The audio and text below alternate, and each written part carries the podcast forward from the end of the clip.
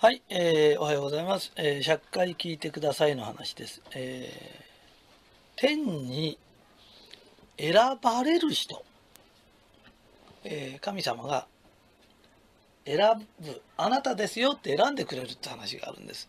それで、えーこれで、えー時々あるんだけど、ぜひこの話だけ聞いてもらいたいんです。なぜかっていうと、聞かないと、意味が分かってないと、全く逆に考える人がいるんです。で、今から話しますからね、あ、これは人は誤解するわ。あの、よくあの、ついてる神社へ行くと、人が大勢集まります。で、大勢集まっていろんなことを聞くんですけれど、えーその中で、例えばですよ、えーいや、ついてることがあったんです。私ついてなかったんです。っていう、そういう話がやたら出ることがあるんです。えーついてる神社行った時、斎藤ひとりさんに会えた。私ついてます。ね。会えない時は私、本当は月がねえんじゃないかと思ってたんです。とかっていう話が出ます。それから中に、あの、10円、自動販売機行ったら10円玉がなかったんですよ。で、ついてねえなと思ったら、その持ってた100円まで落っことしちゃったら、落っことした100円が、10円玉の上に、ポコッと、要するに落っこってたらしいんですね、10円がね。それが自動販売機の下にあって、100円玉を覗いたら、ぴったり10円玉の上に落っこってた。そういや、これはついてるって、わーって話ですよね。とそういう話って、あの、ついてるように思うけど、じゃあ10円玉がなかったらついてないんですか？ってそうじゃないよ。神様の時間調整っていう話聞いてもらうと分かるんだけど、ついてる人は何してもついてるんだよ。っていう話なんだけど、あの、神様に選ばれた人って何ですか？その話と飛び関係があるんですかっていうと、神様に選ばれた人っていうのは大勢の中で全員が意識してないんです。でも集団的無意識の中で実は魂って全員つながってるんですよ。そうするとその時になぜかついてるついてないの話がいっぱい出るんです。その中で神様からあんたって選ばれる人がいるんです。そうするとその人のオーラがふわっと大きくなるんです。光るんです。そうするとその人が一番わかりやすい10円玉が足りなかったからついてないと思ったけど10円玉を拾ったから私はついてたんだ。そうするとひとりさんにそうじゃないよ。ね？10円玉は落ちてても落ちてなくてもそんなことじゃなくてすごいついてる人間なんだよっていうことを教わるんです。だって10円玉が落ちてたからそれを拾って得してなかったら得じゃないって言ったら普通の人と同じでしょ？でもそれは普通のこと言ってんだよねって。魂の勉強してる人が普通の人と同じこと言ったら意味ないじゃない。だから誤解するとあ、自分のこと言われてんだ、恥ずかしいなと思っちゃうけど、そうじゃないんです。全員が同じ質問をしたいんです。ところが一番その人が私が答えるのに分かりやすい質問をするんです。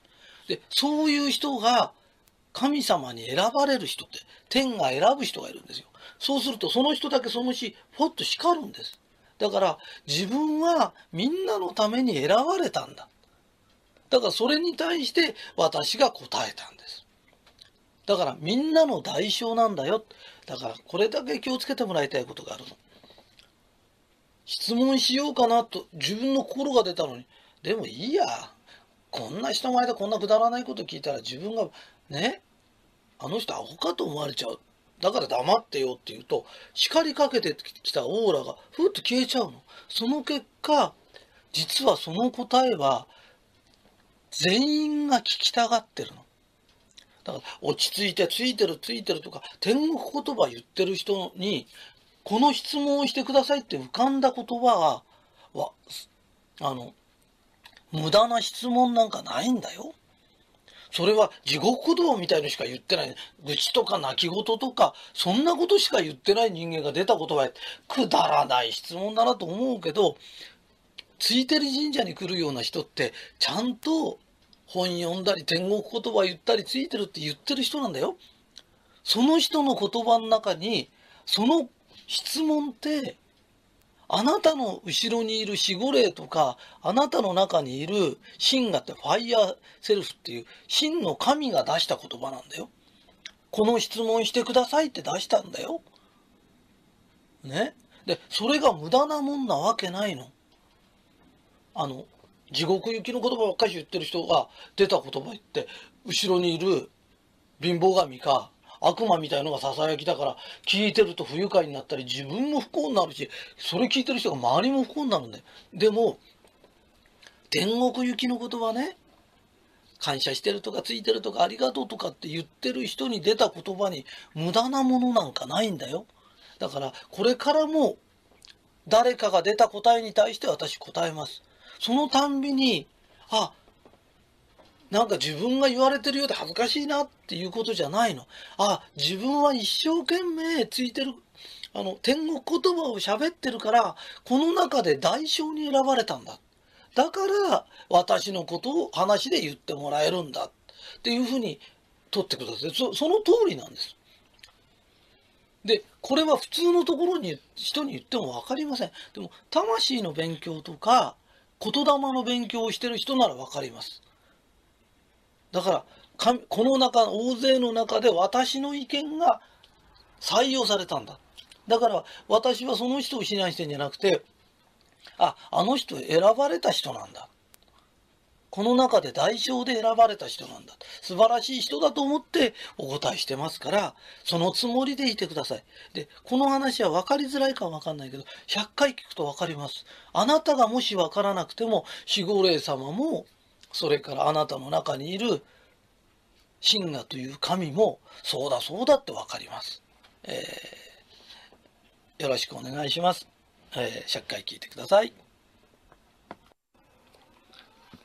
はい、えー、今のテープでわからないことがあるっていうのが、え質問が1回いっぱい来てます。えそれに対して答えます。あの、神がっていうのがわからないんだ。実はこの話はすごい難しいです。だから、ものすごい簡単に話しますね。そのうち機会があったら詳しく話します。えーえー、詳しく聞いてもわからないぐらい難しいです。ただ、これだけ覚えておいてください。魂の中心、人間って、我みたいのがあるんです。で我っていうのが魂の汚れたような状態なんだ。それの中心の中心の中心に、あなたの本当のあなたがいますよ。で、真の我。だって人間ってだんだんだんだん成長していくじゃない。生まれ変わろうが何しろだんだんだんだん成長してきて、ね、人に優しくなったり、年寄りにどうぞって言ったり、だんだんだんだん優しくなってくるよね。で、それが真の我に近づく。だから本当はどんな人にも真の我があるんだよ。えー、なんかこれ言うとまた分かんなくなっちゃうか分かんないけど、えー、観音様でも何でも蓮の花蓮の花っていっぱい持ってるでしょ？蓮の花がすごく多いっていうのは蓮って泥の中から出てきても汚れも泥もついてないで綺麗な花が咲くじゃない泥の中から出てきても綺麗な綺麗なハスの花があるよっつってんのと同じようにあなたのどんな人にも汚れた人の中にも本当の心がハスの花のように綺麗なんだよってんですごくハスの花を大事にしてるのね。だからあのハスの花を表してるのが神画なんだよっていうことです。それともう一個だけねあのこれは私の説明が悪いのか分かんないけどあの10円玉拾った。ひとりさんに会った。その時喜んじゃいけないんじゃないんだよ。本当に、ああ、よかったとか嬉しいとかって言っていいんです。会えないからついてないんだ。10円玉拾えないからついてないんだじゃないよね。